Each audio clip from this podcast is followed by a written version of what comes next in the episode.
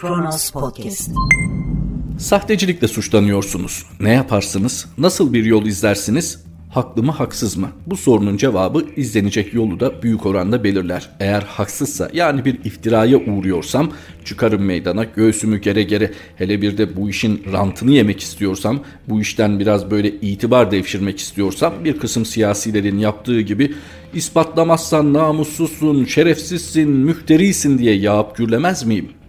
Ya bir de haklıysa yani suçlamalarda iddia edildiği gibi sahtecilik yapmışsam önümde iki yol belirir. Pişman olurum, özür dilerim, hukuki bedeli neyse öderim ve yoluma bu eksiklikle devam ederim.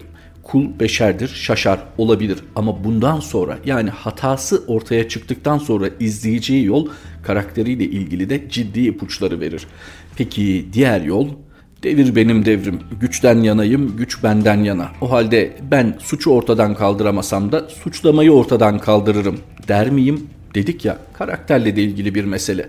Merhaba 28 Aralık 2020 Pazartesi günün tarihi Kronos Haber'de Kronos gündemle birlikteyiz. İlk başlığı aktarınca ne olduğunu zaten anlayacaksınız. Başta söylediklerimizin Hamza Yerlikaya'nın sahte lise diploması haberlerine erişim engeli. Cumhurbaşkanı Başdanışmanı, Gençlik ve Spor Bakan Yardımcısı, Vakıfbank Yönetim Kurulu üyesi, eski AK Parti milletvekili ve eski milli güreşçi Hamza Yerlikaya'nın lise diplomasının sahte olduğuyla ilgili haberler, tweetler ve YouTube videolarının aralarında bulunduğu toplam 125 URL kişilik hakları ihlali gerekçesiyle Bakırköy 1. Sulh Ceza Hakimliği'nin 28 Aralık 2020 tarih ve 2020 Taksim 6242 sayılı kararıyla erişime engellendi. Bravo. Ancak bu kadar güzel ispatlanabilirdi bir iddia. Bakınız hakkınızda bir iddia var ve hakkınızdaki iddianın doğru olmadığını savunuyorsunuz. Yani sahtecilik yapmadığınızı savunuyorsunuz. O halde ortaya çıkar. Bunun ispatı mümkünse nedir? Okul kayıtları, Milli Eğitim Bakanlığı kayıtları bunları ortaya döker ve meydan okursunuz. Hatta tazminat davası açarsınız. Ama siz ne yapıyorsunuz? Ben suçu ortadan kaldıramıyorum ya da iddiayı ortadan kaldıramıyorum. Bari bu iddia haberlerini ortadan kaldırayım. Niçin? Şimdi gerçekten bu konuyla ilgili merak uyanan zihinleri tatmin ettiğinizi mi düşünüyorsunuz? Evet artık Hamza Yerlikaya ile ilgili bu iddiaların yayılması, yayınlanması, duyulması, duyurulması yasak. E peki ortadan kalktı mı bu iddia? Çünkü son derece önemli bir sahtecilik iddiası. Siz lise diplomanızın sahte olmasına rağmen okuduğunuz yüksek okulla bir takım pozisyonlar elde ettiniz. Bu pozisyonların bir takım getirileri var ve bu getirilerde hani Anadolu'da o çok sevilen ifade var ya yetim hakkı, tüyü bitmemiş yetim hakkı. Tüm bunları hak ettiğinizi düşünüyorsanız pehlivanlığınızda sözümüz yok. Ama yok acaba soru işareti varsa niçin bu işin mahkemeye intikal etmesini istemiyorsunuz? Ki hakkınızda bu konuda aleyhte bir mahkeme kararı var. Ama bu kararla yani erişim engeli kararıyla siz aslında pek çok soruya cevap vermiş oluyorsunuz. Bravo. Anayasa Mahkemesi iptal etti. Bakan onayıyla televizyon, gazete kapatılamayacak. Kapatılan Olay TV çalışanları tarafından kurulan tvhaberi.com isimli internet sitesinde yer alan habere göre 15 Temmuz sonrasında çıkarılan kanun hükmünde kararname ile bakan onayıyla basın organlarının kapatılmasına izin veriliyordu. Kanun hükmünde kararname daha sonra meclisten geçirilerek yasalaştı. CHP tarafından konu Anayasa Mahkemesi'ne taşındı. Başvuruyu 24 Aralık'ta görüşen Yüksek Mahkeme yasanın ikinci maddesinin dördüncü fıkrasını anayasaya aykırı buldu. Bu düzenlemedeki milli güvenliğe tehdit oluşturduğu tespit edilen yapı, oluşum veya gruplara ya da terör örgütlerine aidiyeti veya iltisakı ya da bunlarla irtibatı olan özel radyo ve televizyon kuruluşlarıyla gazete ve dergiler, yayın evi ve dağıtım kanalları ilgili bakan tarafından oluşturulacak komisyonun teklifi üzerine ilgili bakan onayıyla kapatılır hükmünü iptal etti. Sene 2020 Anayasa Mahkemesi destan yazdı. Basın özgürlüğü var dedi. Kükredi. Öyle bakan kararıyla kapatamazsınız dedi gazeteleri, radyoları, televizyonları, dergileri. Çünkü burası demokratik bir hukuk devleti. Sağ olsun Anayasa Mahkemesi. Ah ama işte bu karardan sonra daha önce nerelerdeydiniz diye sormadan da edemiyor insan. Çünkü teknik ayrıntıları farklı olsa da 15 Temmuz öncesi ve sonrası benzer dosyalar geldi. Nedense olması gereken hükümler değil de istenilen hükümler çıkarıldı. Nedense bu konularda Anayasa Mahkemesi masaya yumruğunu vurmayı tercih etmedi ya da masaya yumruğunu vuramadı. Buradaki yumruktan kastettiğimiz de bal gibi hukuk yumruğu. Çünkü Anayasa Mahkemesi'nin kimi kararları saygıyla karşılanmamasını bir kenara bırakıyorum uyulmayan kararlar listesine girdi. Uyulmadı bildiğiniz siyasi irade ben bu kararı tanımıyorum diyebildi. Buna izin verildi. Evet izin verildi. Ya topluca istifa edilebilirdi yahut o kişi hakkında soruşturma istenebilirdi. Bunların hepsi yapılabilirdi değil mi? Ama yapılmadı. Devam ediliyor yola. Ne oldu peki? O yolun çıktığı yer şimdi Avrupa İnsan Hakları Mahkemesi kararının uyulup uyulmayacağı tartışmaları. E ülkemize hayırlı uğurlu olsun Anayasa Mahkemesi'nin bugünkü kararı. AK Parti yok demişti. Çin'den aşı alımında ithalatçı firma kullanıldı. CHP Ankara Milletvekili Murat Emir 20 gün önce ortaya attığı Çin aşısının alımında aracı firma kullanıldığı ve aşıyı Keymen ilaç firmasının getirdiği iddiasının TRT muhabirinin Çin'den paylaştığı fotoğrafla doğrulandığını kaydetti. İlaç kolilerinin üzerinde Keymen ilaç yazısının görüldüğüne işaret eden Emir, Sağlık Bakanı Fahrettin Koca'nın sözlerini hatırlattı. Emir, bir kere de bir dediğiniz bir şey doğru çıksın. Böylesine stratejik bir alımda neden aracı firma kullanıyorsunuz diye sordu. Bir kere daha hoş geldiniz yeni Türkiye'ye. Hatırlıyor musunuz pandeminin ilk zamanlarında Sağlık Bakanı Sayın Fahrettin Koca tutumuyla alkış topluyordu, anında bilgilendiriyordu, basın arasında ayrımcılık yapmıyordu, son derece nezaketli tavırlar sergiliyordu sağ olsun. Olması gerektiği gibi davrandığı için takdir görüyordu çünkü olması gerekene epeydir hasret bırakılmıştık. Fakat sonra öğrendik ki Sayın Koca da o nezaketiyle, o kibarlığıyla bazı verileri paylaşmıyormuş kamuoyuyla. Devlet Malzeme Ofisi doğrudan alacak aracı yok demişti aynı bakan Sayın Koca. CHP Ankara Milletvekili Sayın Murat Emir ise iddiasında ısrarlı. Diyor ki aracı bir firma var. O da Keymen İlaç. Nitekim bir TRT muhabirinin Çin'den paylaştığı fotoğrafta kolilerin üzerinde Keymen İlaç firma adında görüyorsunuz diyor Sayın Emir. Bu durumda yapılacak bellidir. Sayın Emir yalanlanır. Belki hakkında suç duyurusunda bulunur ya da özür dilenir. Peki özür dilemek yeterli midir böyle bir durumda? Kamuoyuna yalan söylüyorsunuz. Yani diyorsunuz ki aracı yok. Yani en aza, en ucuza mal edilecek bu ilaç bu durumda. Biz hatırlatalım. Niçin batı menşeli aşılar değil de Çin aşısı tercih edildi? Oysa batı menşeli aşılarda adı geçen aşılarda tetkikler de tamamlanmıştı. Oysa Çin'den alınacak koronavak aşısının faz 3 sonuçları henüz alınmadı. Tamamlanmadı bu süreç. Ama biz yine de Çin aşısını tercih ettik. Akıllara ilk etapta ne geliyor?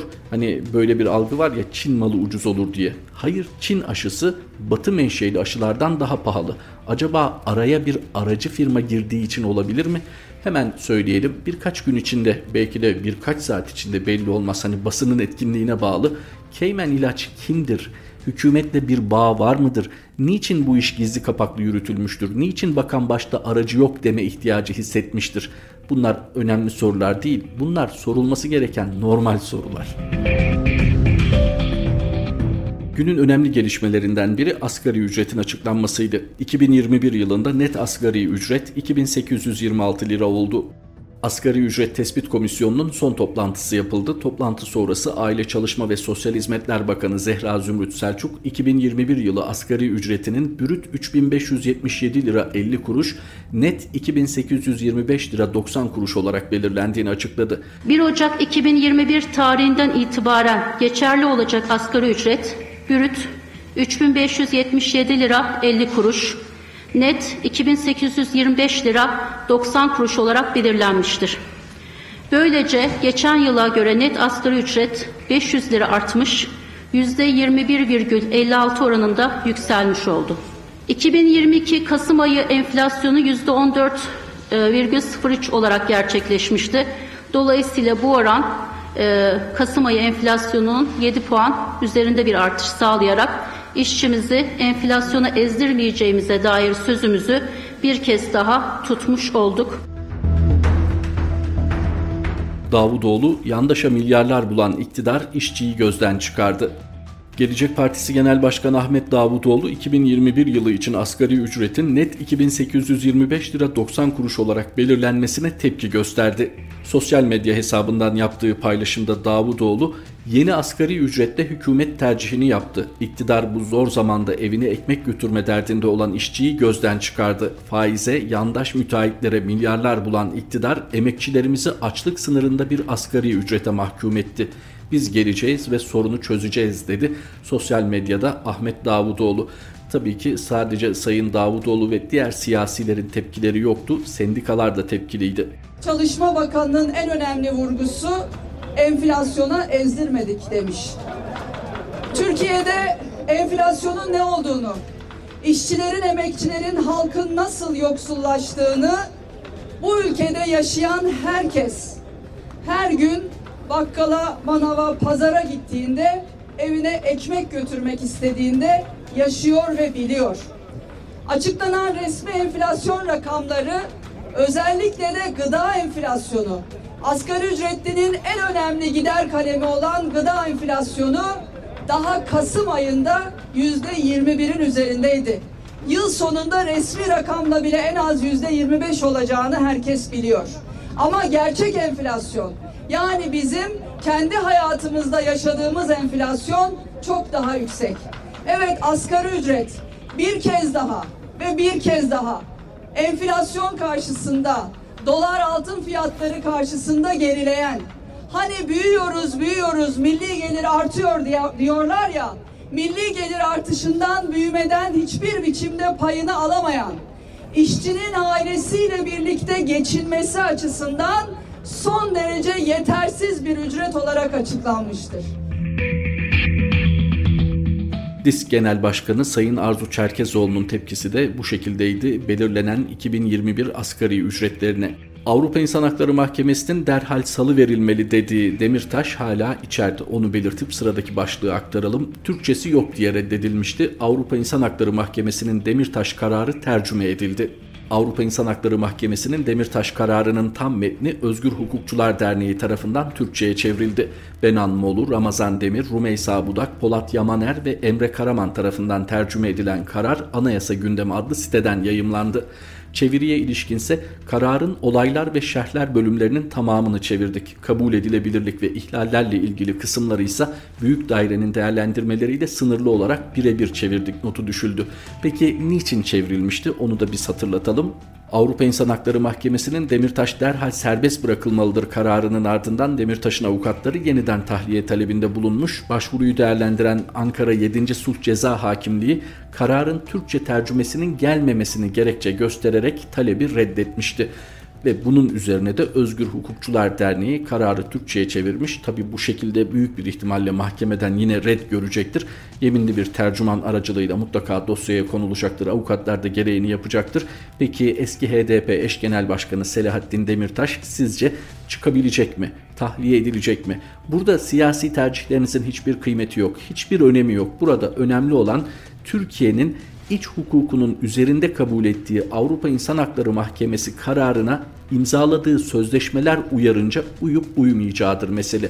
Yani Türkiye'nin bundan sonraki yolunu çizme adına önemli bir yol ayrımıdır. Peki diyorduk ya hani bu konuda şu ana kadar gereği yapılmadı, karar uygulanmadı ama her gün bir açıklama geliyor. Bugün de nitekim bir açıklama geldi. Sıradaki başlık ona dair. Erdoğan Avrupa İnsan Hakları Mahkemesi'nin Demirtaş kararının uygulanmasını isteyen CHP'yi eleştirdi.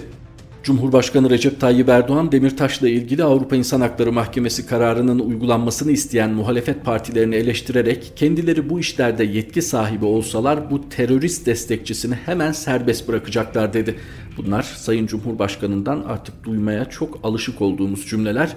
Erdoğan Avrupa İnsan Hakları Mahkemesi'nin Selahattin Demirtaş hakkında verdiği hak ihlali kararını eleştirdi. Avrupa İnsan Hakları Mahkemesi'nin benzer kararlara aykırı bir tavır sergilediğini iddia eden Erdoğan, Biz de çıktık bu kararın hukuki değil siyasi bir karar olduğunu söyledik. İzin vermeyiz dedik. Vay efendim sen nasıl böyle bir şey söylersin? Kendileri böyle işlerde yetki sahibi olsalar ellerinde insanların kanı olan bu terörist destekçisini hemen serbest bırakacaklar.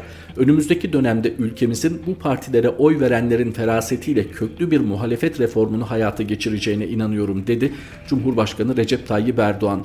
Bakınız yine mesele hukuk ve güç arasında gidip geliyor. Siz bugün ülkede siyasi iktidarın sahibisiniz ve kurduğunuz yarı açık yarı gizli ittifaklarla da bir şekilde gücü elinizde tutuyorsunuz. Diyorsunuz ki ben Anayasa Mahkemesi kararına saygı duymuyorum, uygulamıyorum da. Yetinmiyorsunuz ardından Avrupa İnsan Hakları Mahkemesi kararı için yine uygulamıyorum diyebiliyorsunuz. Uygulanmaması için yargıya talimat vermek haddinize değil ama kendi ifadeniz ama yine de yargıya gereğini söylemiş oluyorsunuz ve kendiniz diyorsunuz izin vermeyiz dedik. Yani mahkeme kararının uygulanmasına izin vermeyeceğinizi söylüyorsunuz ve ülkenin hukuk devleti olduğunu iddia ediyorsunuz. 15 Temmuz ve sonrasını hatırlayalım. Olağanüstü halin size verdiği yetkiye dayanarak kanun hükmünde kararnamelerle insanların hayatlarını karartmadınız mı? Hukukun yerine gelmesi değil, bir takım şüpheler vesaire gerekçelerle hatta hatta idari tasarruflarla yapıyoruz demedi mi bakanlarınız? Peki o insanların mahkeme kararı dahi olmayan bu kararlarınıza karşı direnme hakkı yok muydu? Saygı duymuyorum, uymuyorum deme hakkı yok muydu? Olmadı olamadı. Çünkü o insanlar güçlü değildi. Haklıydılar ama güçlü değillerdi. Siz de bugün diyorsunuz ki Anayasa Mahkemesi kararına saygı duymadığım ve o kararı uygulamadığım gibi Avrupa İnsan Hakları Mahkemesi kararına da saygı duymuyor ve uygulamıyorum. Çünkü karar diyorsunuz hukuki değil siyasi. Evet bugün güçlüsünüz ama haklı değilsiniz. Ankara'dan bir başlık var sırada ama tabii ki tüm Türkiye ile ilgili Melih Gökçek dönemindeki 7,5 milyon avroluk ihale için suç duyurusu.